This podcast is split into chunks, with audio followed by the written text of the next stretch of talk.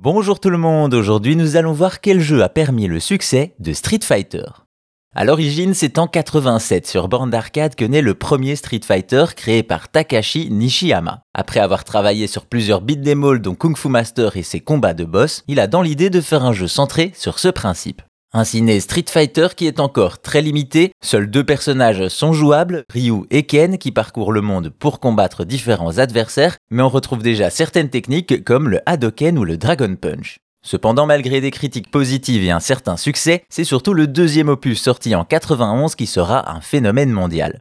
Mais avant ça, en 89, une suite est déjà prévue, sobrement intitulée Street Fighter 89. Toutefois, peu satisfait par le succès du premier, Capcom délaisse le versus fighting pour un genre très à la mode à l'époque, le beat dem all. Ainsi, dans ce jeu, on retrouve Mike Agar, le maire de Metro City, qui est aidé par Cody et Guy pour libérer sa fille du gang des Mad Gear. Comme vous pouvez le voir, ça n'a rien à voir avec Street Fighter et donc le jeu est renommé en Final Fight.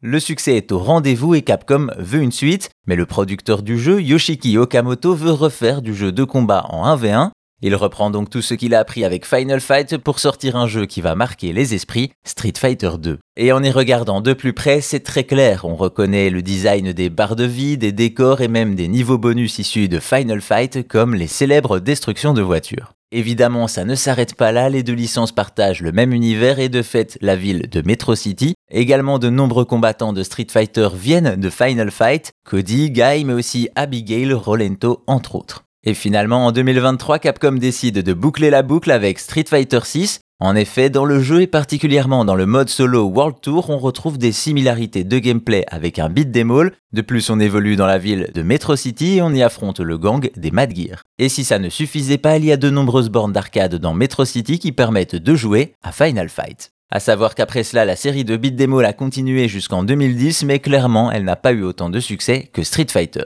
Toujours est-il qu'on peut être heureux d'avoir eu Final Fight parce que sans lui, on n'aurait peut-être jamais eu droit à l'une des plus grandes licences de jeux de combat.